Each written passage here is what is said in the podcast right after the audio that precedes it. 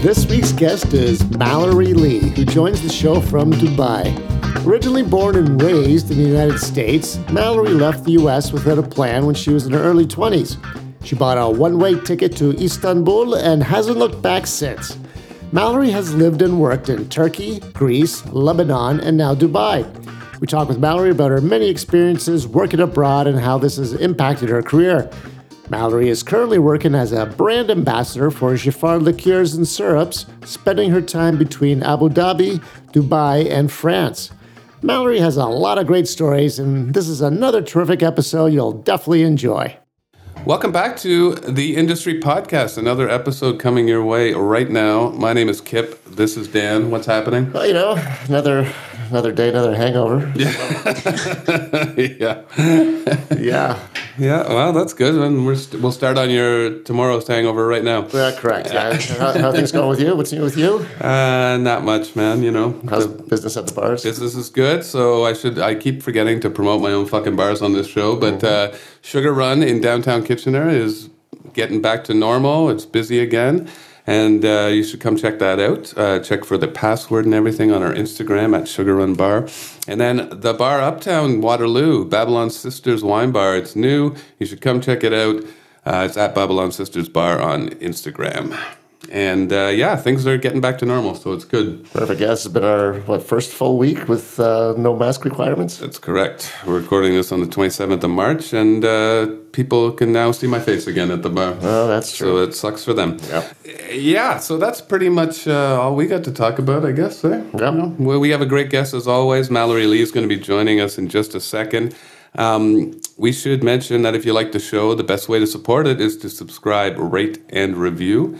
And if you wish to be a guest on the show, you can email us at info at theindustrypodcast.club or you can DM us directly at the Industry Podcast on Instagram. Zak Hannah is our graphic artist who does all the amazing work for our Instagram page. So you should check out his work at zakhannah.co.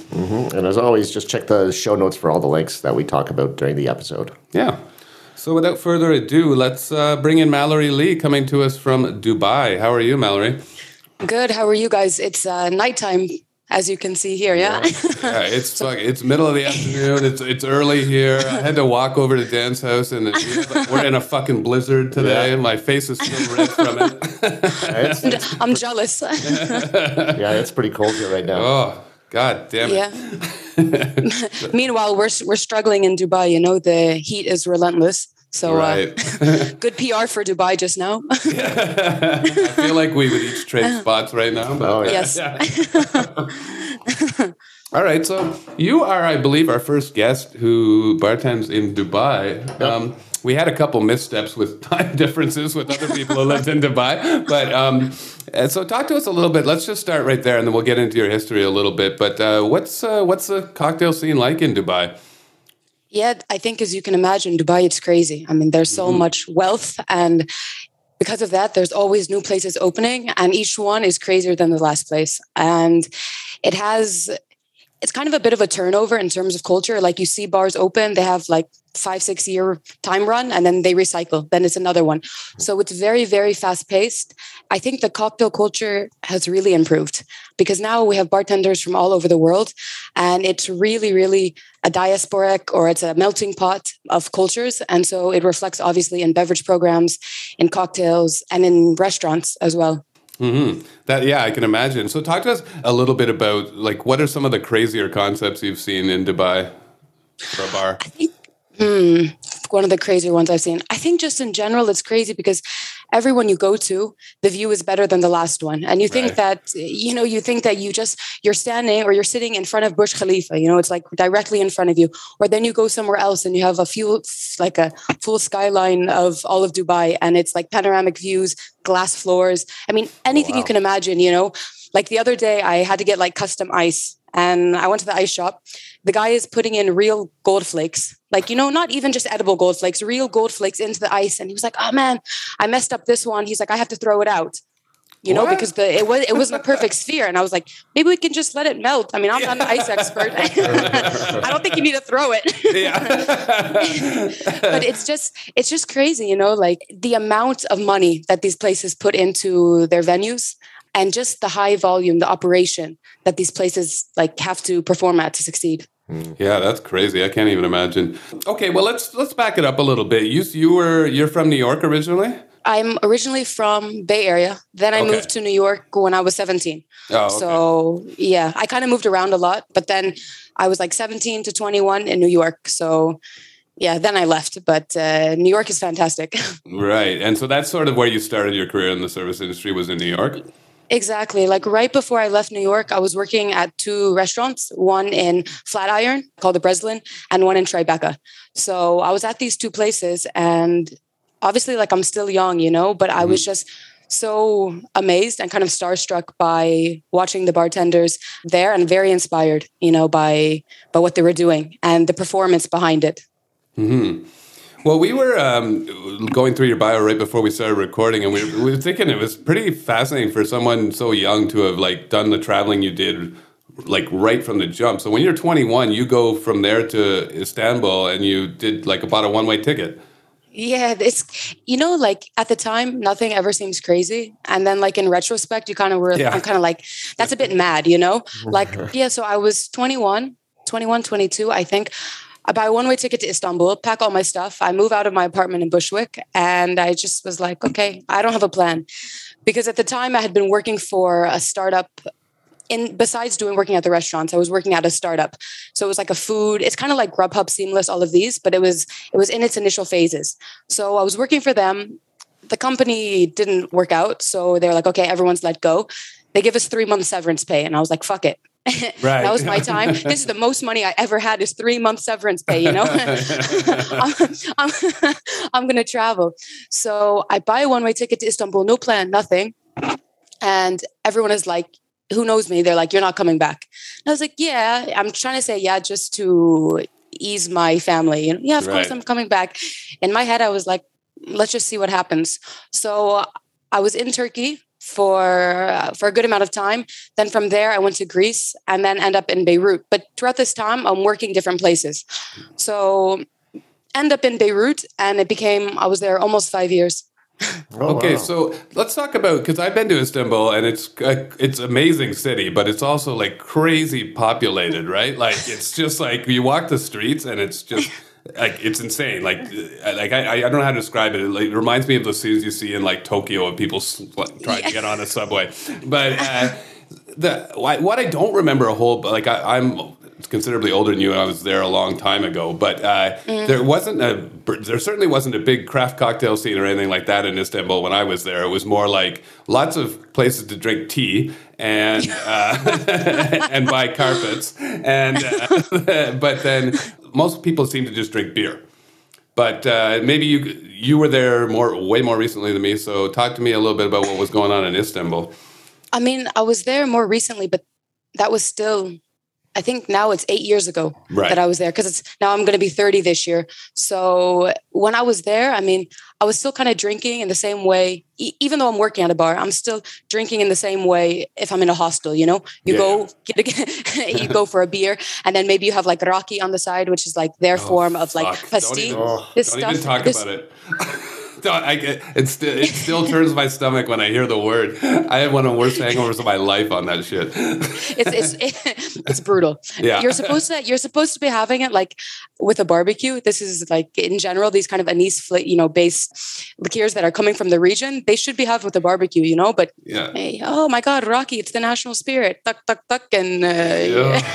you feel it. Oh God. Yeah. I'm gonna forget. I mean, as far as the bar scene in Turkey, I I remember this one night, and it's funny, I haven't thought about this night in a very long time. But we were not in Istanbul at the time; we were in Izmir, and Izmir is a bit more seedy of a place. It's a port town, and it's definitely like two worlds. You know, like you have your wealthy, and then you have like the opposite. So I don't remember. We're, we're just wandering the street, and we end up in the. We end up in this like it's not a brothel, but there's a lot of uh, women coming in and out, you know? And it ends up becoming like the craziest night. And I look back on this and I'm like, I was so naive, you know? Like Yeah. it was the first country I had been to by myself. And I was like, yeah, like, uh, of course I'll couch surf. Oh, yeah, of course I can do this. Of course I can do that. And now where I see where I am now, nine years later, I'm like, I would not do that the same yeah. way. If I if I go if I go back to Turkey, I'm going to do it. Uh, I'm going to stay at a hotel. I'm going to do it this way. Um, but I think the cocktail scene is really go- growing. Like I know in the south, like Bodrum area, it's a bit more touristic. I know there are cocktail bars. Istanbul also, there's a lot of cocktail bars popping up now. Um, Soho is kind of like the one that's leading over there. So it's interesting. It's mm. interesting. Mm. I need to go back.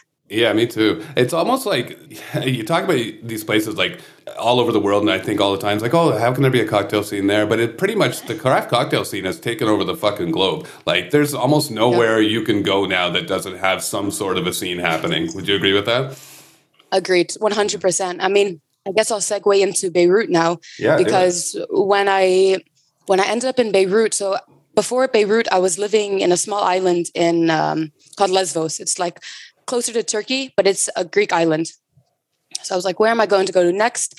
And I was living with this girl from Switzerland, and she was like, go to Beirut. And I was like, it's not even on my radar, you know? Yeah. yeah. So I go to Beirut. I get drunk in a bar. They offer me a job, and I, I start working there. But baffled, like I was baffled by how amazing the cocktail scene was. Until this day, even though I've traveled so much, Beirut is one of the best scenes for for cocktails, uh, cocktail culture, hospitality. They've really perfected hospitality in a way that a lot of places I see haven't. Now it's a bit different because the situation there has gotten pretty rough since 2019. But when I got there, 2015, wow, it was uh, incredible.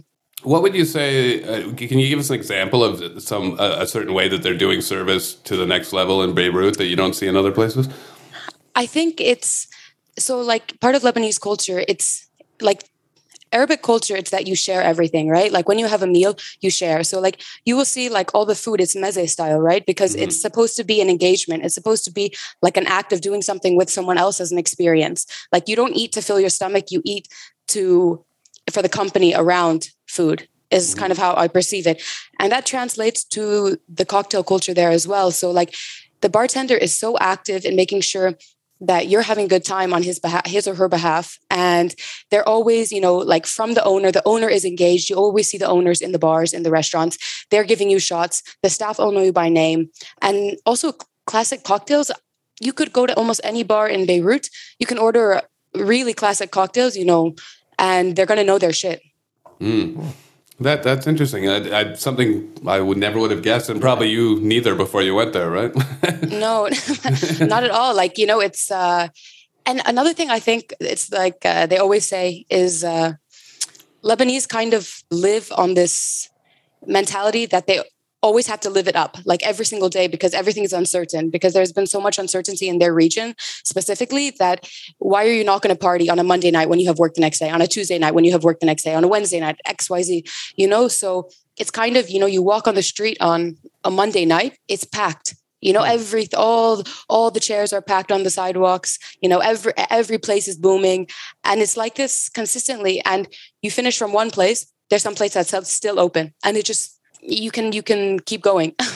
That's super interesting concept. I never thought about that before, but that makes sense. Where it's like here in North America, we're very privileged, so we don't have a lot to worry about. We're not constantly worried about death coming around the corner. Well, at least pre-pandemic. But uh, um, and so as a result, we're almost like too tied into making sure that we make it to work on time the next day. And like, not that you don't want to do that stuff, but yep. like, it's interesting. Uh, that's an interesting concept. How like just almost fear for your own life leads you to to a more party yeah. atmosphere. But it's it's a great way to look at it.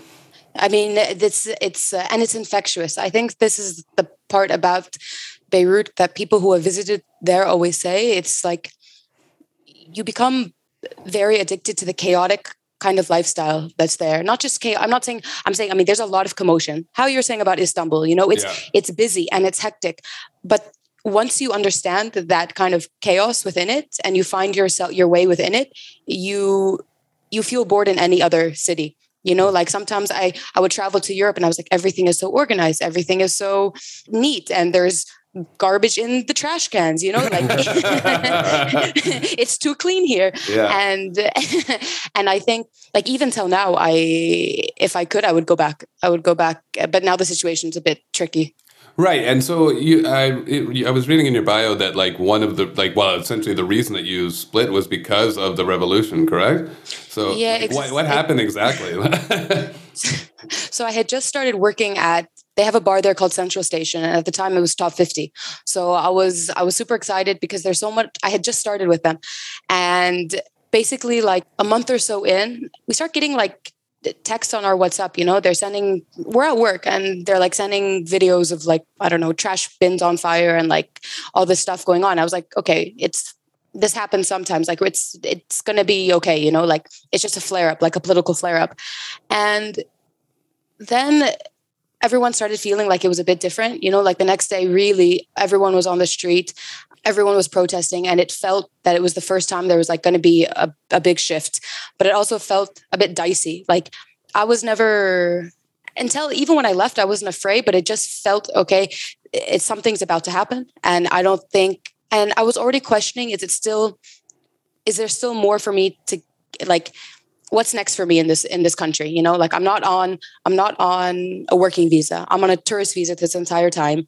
And so i'd already been thinking about it. So when this happened and there was a few other things also going on in my life i was like okay it's time to go to dubai. Hmm And so, why did you pick Dubai? Except for the maybe the obvious reason, it just seems like a cool spot to go to. you know because i wanted to stay in the region and dubai was one of the only places where i had some connections uh, not a lot, but I was like, I have enough to go there without a job and figure my shit out. right.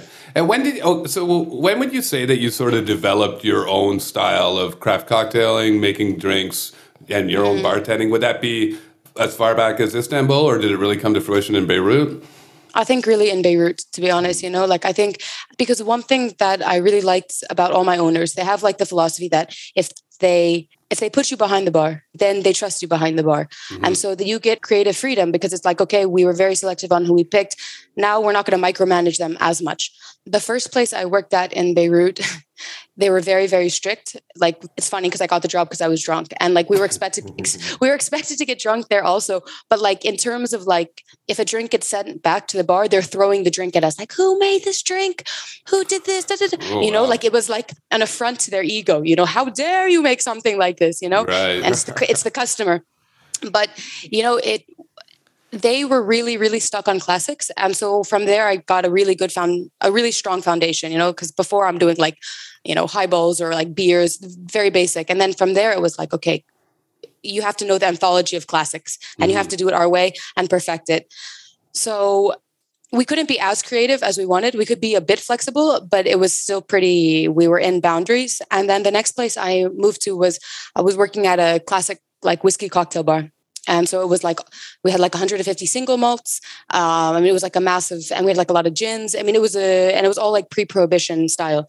And there, that's when I started getting really much more into it. I think. I've talked to obviously a bunch of bartenders by now. so, but uh, the one thing that comes up a lot is like how getting that sort of base knowledge of of the classics is is how you end up creating your own style because everything comes from the originals, right?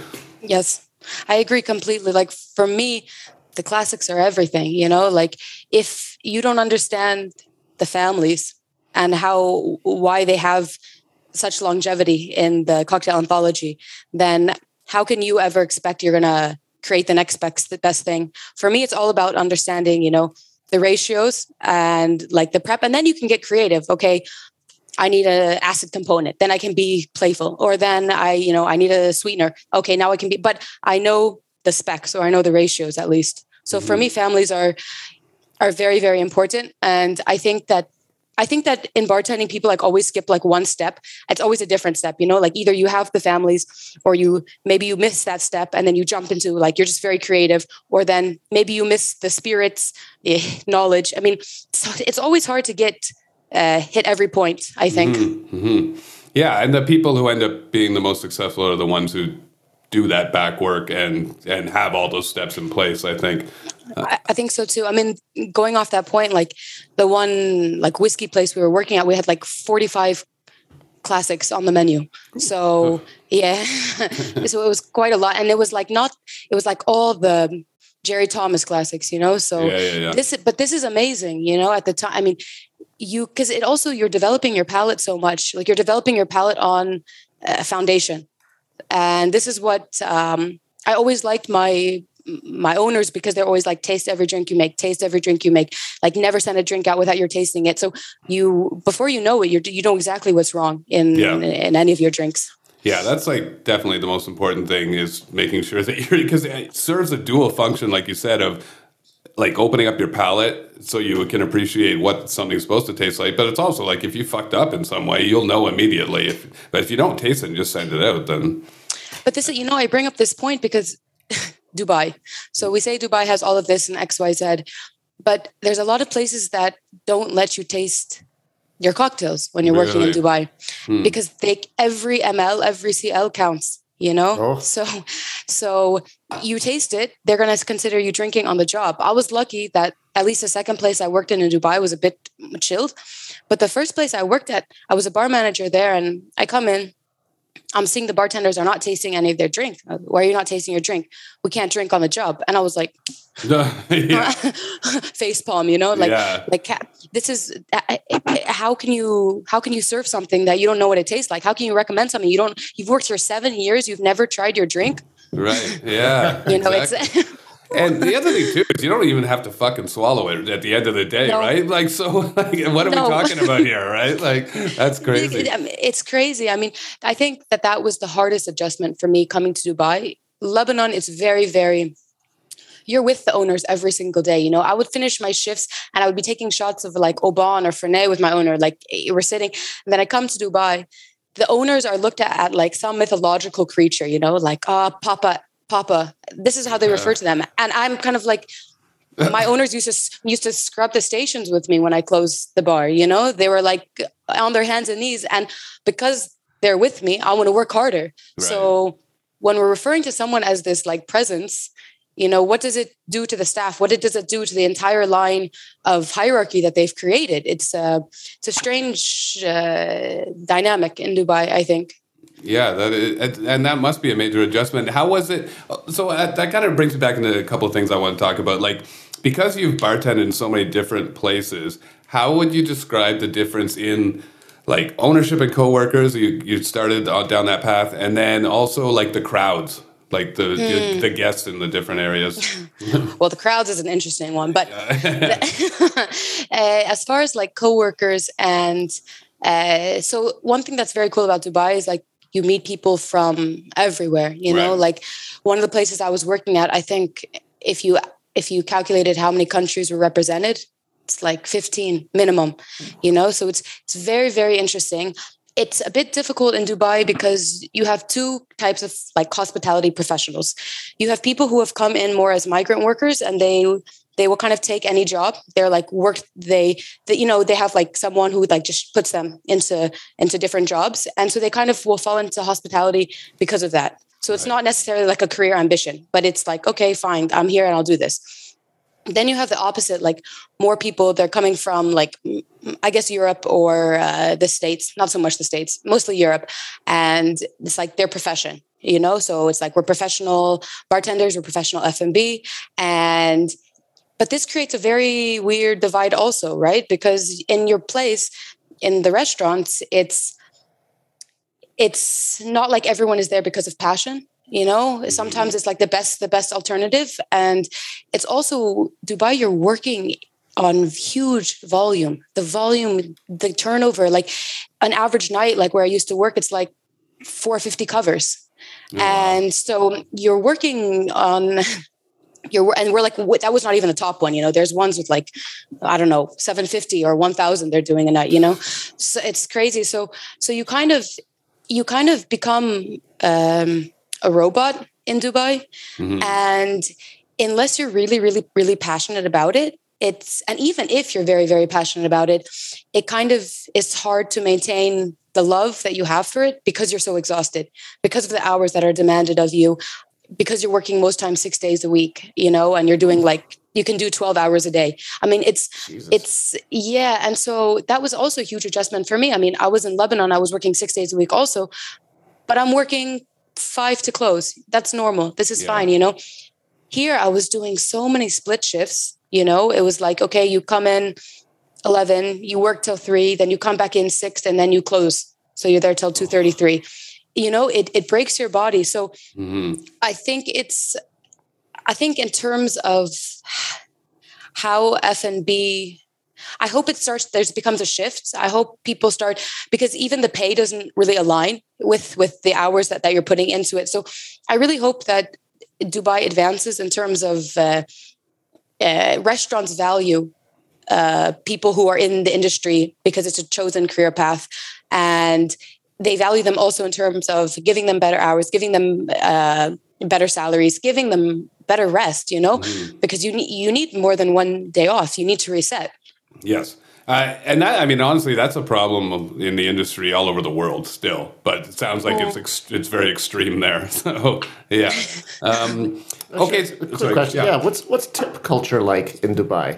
Mm, tip culture in dubai. So we have like service charge that's always like Oh, okay. attached. It's like 10% service charge but this doesn't necessarily mean it's going to the staff. So people get confused on this.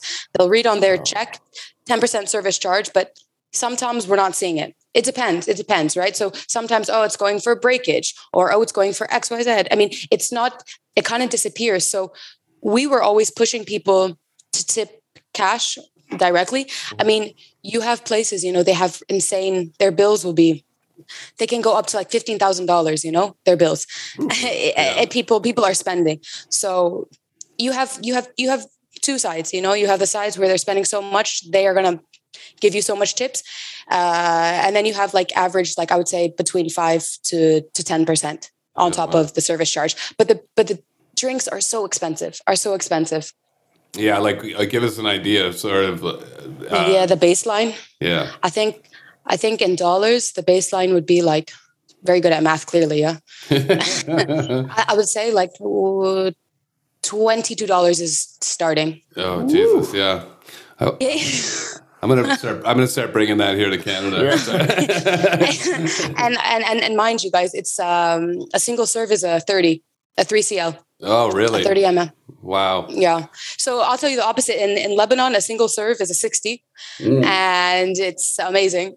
Yeah. you know, pe- people, people were coming from Dubai and they were coming to Lebanon and they were like, okay, can I get a, can I get a double? Like, yeah, sure. You want a 120? Yeah. yeah. yeah. I made that mistake in the US several times too. okay, so let's talk a little bit about the the guests in all these different countries. Like how would you describe the difference between like the guests you're getting in Istanbul, in Greece, in Beirut, in Dubai? All over. Yeah. They're so fun, honestly. Like I would say between all of the places, I mean, they really want to i'm going to kind of separate dubai a bit. I'm i feel like i'm hating on dubai and i'm really not hate i don't hate dubai but i just think there's things that need to be improved within Right. the f&b sector.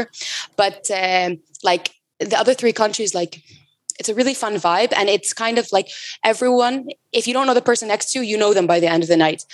And it's a very fun like you go out and it's i mean it's like a new york bar in a lot of ways you know? It's um very inclusive i always felt. I always felt that you know even i remember i remember like just sometimes I, when i was working i would kind of look out and I would watch how what like everything that's going on because you know you kind of center yourself. You're like, holy fuck, you know, like what am I doing here? You know, Uh, like how did I end up here in my life right now? Like I'm 24, I'm in Beirut, and now yeah. So I would take a moment, center myself, and I always felt the camaraderie, I guess, in the cultures, and I felt very. Even I felt very included. I never felt. Uh, I never felt like outside. I didn't, and I didn't.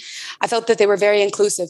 Dubai, it's like a bit more insular and i don't know if it's because of covid like i have only been here two and a half years like i'm going into three Right. so, So i came out like an off during the pandemic. Yeah. a lot of it Yeah, during the pandemic yeah so but it is generally i find a bit more insular like you know you take your table you stay on your table um, that's it for the night and uh, i mean you see the same regulars but it's I didn't I didn't make as many friends from the regulars as I did in other countries. You know, like so many of my best friends became from the people I saw every day at the bar. And here in Dubai, it was like because I think because it's so expensive in Dubai, it's a, ter- a, certain type of class goes to the bar specifically, and so uh, it's not necessarily the people that I would hang out with every single day, just because it's really, really expensive to go out here. Right. So obviously, you're getting a lot of very wealthy people at the bar all the time.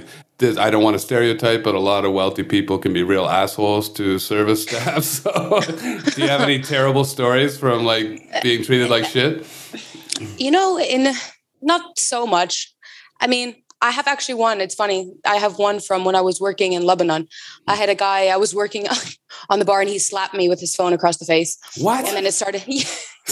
I don't know why. I mean, I was like, dude, and I know him. He was like a regular. He was like, and then obviously, like all the guys I was working with, you know, went crazy and yeah. they, they, kicked him out, you know.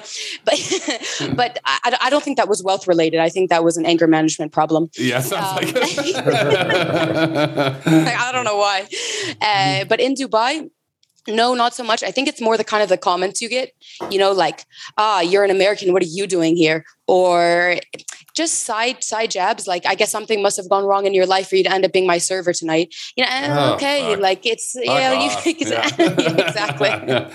I mean, this kind of thing, but. Um, nothing nothing uh, too bad okay so at some point you transition into doing the you're working for gifford liqueurs Exactly, Giffard. Yeah, Almost. Yeah. close. You can say it the French way. Giffard? Giffard. Exactly. And so, so talk to us a about how did you land that gig? Uh, what do you do for them? You can plug the products if, if you want to now. we can plug the products. yeah. You can see them here on my back bar display. no, no, so this was super cool. You know, like when I first moved to Dubai, I was looking for jobs and I was applying to like a lot of different things. And I I know like I saw an opening for a brand ambassador for the distribution team of Giffard here. So if you're not familiar with Giffard, Giffard is like a French liqueurs company. They're based in Angers and they're since 1885. So they have liqueurs, syrups, like a range of fruit for mix, which is like purees and sauces. That's my only uh, my brand plug there. There it is. So so I was like, okay, cool. Like for me, I was kind of, I've been like, it was like seven years in hospitality. I was like, I'm ready to transition into something else. So like, I'll just apply. Maybe I can do sales. I hear nothing back. And I was like, okay, whatever. Already I had started working as a bar manager. So I was not thinking about it. Like three months later, I get an email from the regional director and he was like hey you had like a really interesting cv and he was like but we picked someone else. We're just waiting on them to sign blah blah blah. And i was like it's it's fine because i wasn't really looking to be a brand ambassador for a distribution because it's a bit it's not always stable those jobs. So right. I told him like no worries. Like let's just like come to the bar where i work and like come have a drink. And so he was like okay cool so he came to have a drink at the bar I was working at. And we like really got along very well. And I told him, look, if anything comes up, like just stay in contact. I'm not expecting anything, but like we had like a nice conversation. So I don't hear anything back. And then like eight months later, they were doing, uh, they were featuring a like a bartender for a magazine called Caterer Magazine. And so they contacted me. They said, Mallory, can we feature you? Uh, we need this from you. I said, yeah, sure so they come to the bar they shoot and i think in a lot of ways that was like kind of um, marketing wanted to see how i would do behind a camera and they wanted to see how i how i could act you know if i if i at least had presence when i'm standing behind a camera and i have to talk so we do the shoot um i think I don't, they asked me to do one more shoot with them. And I'm still not thinking about anything, you know? I was just um, like, cool. I mean, these guys, they're really fun. Let's see what happens. And then in January of last year, I get contacted by the regional director. He was like, okay, we're opening up uh, applications for like UAE brand ambassador. Are you interested to apply? Like, fuck yeah, let's do it. so we do the whole application and it's it takes so long. So started in January and it was like seven rounds of interviews. And then in July of this year, I was in Ukraine and then they gave me a call congratulations. So it was um, a bit rigorous like they it was really you have to do so many different levels to get to the next but uh, it's been amazing honestly. Yeah that sounds awesome. And so what do you specifically do for them? Yeah, so I hear, so I'm kind of like seen as like the tool for sales and the tool for marketing. So uh, I work really closely with our distribution teams here. So here we have basically four different distribution teams and I will do training for all their sales teams in terms of like product knowledge. If, for example, they have a customer who is interested in starting with our product, then I will go, I'll do a demonstration, I'll do a drinks presentation. I can do staff trainings for their staff. I also do like a lot of master classes and yeah, just kind of like you're the face of of the brand. Now I'm working. So originally I was just UAE, and now I'm starting to branch out to do covering MENA region, which is honestly super cool. So I just got back from Cairo like a week and a half ago. So we launched Giffard in Egypt two weeks ago. So that was huge. Cool. And are you still working in a bar right now as well? No, no, you're just doing no, this. Okay, I was going to say, how the fuck are you doing the six days a week? And then I am retired. yeah, good for you. Not bad yeah. at 29. yeah, no, you know, even like I have, I have some like now when I travel for work, you know, I remember the first time I was traveling, like back in September, they're like, okay, Mallory, like you have to get your tip, your ticket to France, and like I'm still like in. Uh, traveler mindset, you know, I'm like on Skyscanner looking for like the cheapest ticket. My director was like, what are you doing? Go on Emirates, buy the ticket. you don't need to find the best deal. so it's, um, it's been a very surreal experience. I find it also very humbling because I didn't expect this to happen. You know, right. I, I, when I look back kind of at how the last eight, nine years have gone, it's, uh, it's, it's really cool. Yeah, it's pretty amazing, especially to be. And again, I don't mean to harp on your age, but you're so young to have already like done had all these experiences in different bars in different uh, areas of the world, and now you're you're pretty much already able to hang it up and do the ambassador thing. That's amazing. You must yeah, yeah. I feel I, I feel very excited. I feel very humbled. I think by the whole thing. You know, it's um yeah. I just I don't think I saw it happening this quickly. I think that for a lot of people, they knew that like at one point I wanted to become a brand ambassador but it's so competitive and it's so difficult. And i didn't think it was actually like plausible you know? I didn't uh, i because it's so competitive especially in uae you know? Like for a position like this it's it's a coveted position. So mm. no it's been really really cool. And we're super small our team. It's just me and the regional director and we're doing middle east and it's um yeah it's been fun. Yeah it's awesome well now you're back in the travel scene which is obviously appeals to you as well because you clearly like to travel around the world. So you've sort of gotten to combine both of your joys here. When during the pandemic when you were sort of shuttered in i can't imagine anything worse for you. But like how did you especially when you're there in dubai you moved out there by yourself like how did you get through that? What did you do during the yeah. Uh, so i had basically right before I right before COVID, I had found my own apartment and it was because they have like a lot of staff accommodations.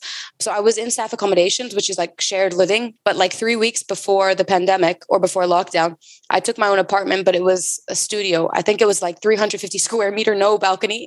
Yeah, yeah. I was like, whatever. I'm just moving in here, you know? Yeah. And then it was lockdown and it was the first time I've slowed down in a long time. It was mm-hmm. the first time.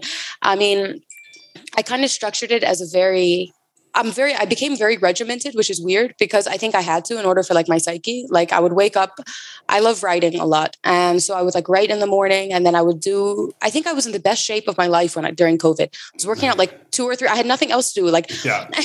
I can't leave it. But you know the one good thing, I, I mean, a really UAE handled it in a in a great way as far as as far as COVID. I mean, we were basically in lockdown for two and a half months.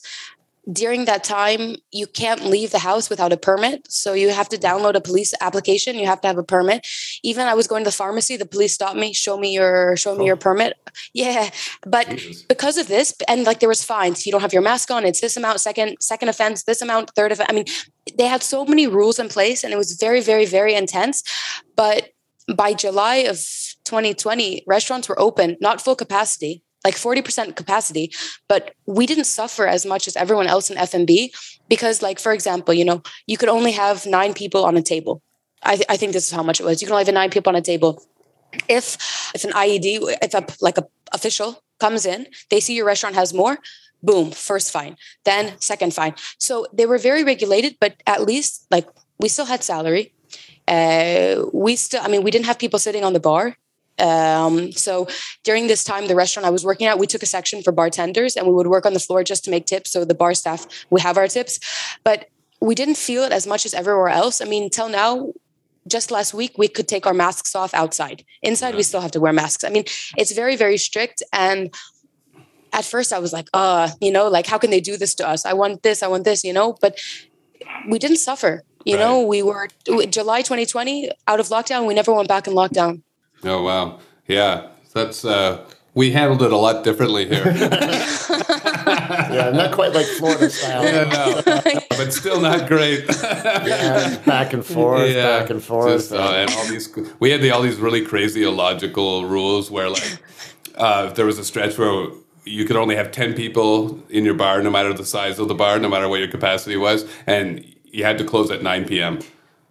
It made no Yeah. sense. these these uh, these curfew rules. I mean, honestly, to be fair, as a bartender, because we had some curfew rules here, it was amazing when they were like, "Okay, ten o'clock, go home. Yeah, yeah, yeah. Send me home." Well, yeah. So From the uh, ownership side, it's way shittier because we uh, the one the, my one bar we didn't we don't even get busy till eleven, so it's like, it's like we had to be closed at nine. I'm like, oh, this is. All right, well, Yeah, Mallory, funny. you don't seem like a type of person who's gonna be satisfied in one position or spot for too long. So, like, I you, you're happy with your new job now because at least you get to travel. But like, what do you think's in the future for you? I mean, honestly, you know, like I think that it is just the transition of going from uh, industry to kind of being behind the scenes a bit has been a big learning curve for me. Like I didn't, I didn't know so much about sales and distribution before, and I find it very fascinating. I feel like I have so much room to improve in a lot of things, and also I feel like as I as I start taking on more of like Middle East, North Africa, this is, uh, I mean, this is quite a project, right? This is Yeah. this is a massive this is a massive market and i feel like that's one thing i really like about my job now it's like every day um learning something new and it's not consistent i mean it's not uh, routine yeah i'm not having i'm not having repetitive days um so i don't think i think it'll take me a while to get bored. I did however i told uh, i told france that i want to intern at their r&d side so i want to learn how the liqueurs are produced. I want to like i want to intern yeah. with their specialists and spend like a couple months at some point uh, really focusing on that because that's super cool I, I'm sure they love hearing that too, because it's like Yes. you're not just yeah, you're not just in it for the They were sales like- gig. Yeah. they were like wow mallory you want to go to the lab they're like you might get bored after two weeks in the lab and i was like no i want to go to the lab well, that's put me in the lab well, thanks so much for doing this, Mallory. That was super interesting. Of course. You got a pretty interesting life. Well, We're a little very jealous. We're stuck in a fucking Holy. blizzard outside right now. a hungover blizzard yeah, Yeah, hungover blizzard is the worst kind. Uh, well, thanks again for doing this. Let us know, uh, let our listeners know where they can find you on social media and learn about your brands. Yeah, sure. So our brand on Instagram, it's Giffard underscore liqueurs underscore syrups. That's like the international page. And then my Instagram, it's Mal, M A L Giffard, G I F F A R D for Instagram. Awesome. Yeah, Well, thanks it. again. Uh, we'll let you go to sleep now if that's uh, it's about that time for you, probably. Thank you. thanks again Thank for you, doing guys. this. Thanks for Yeah, take care. Great meeting you. bye bye.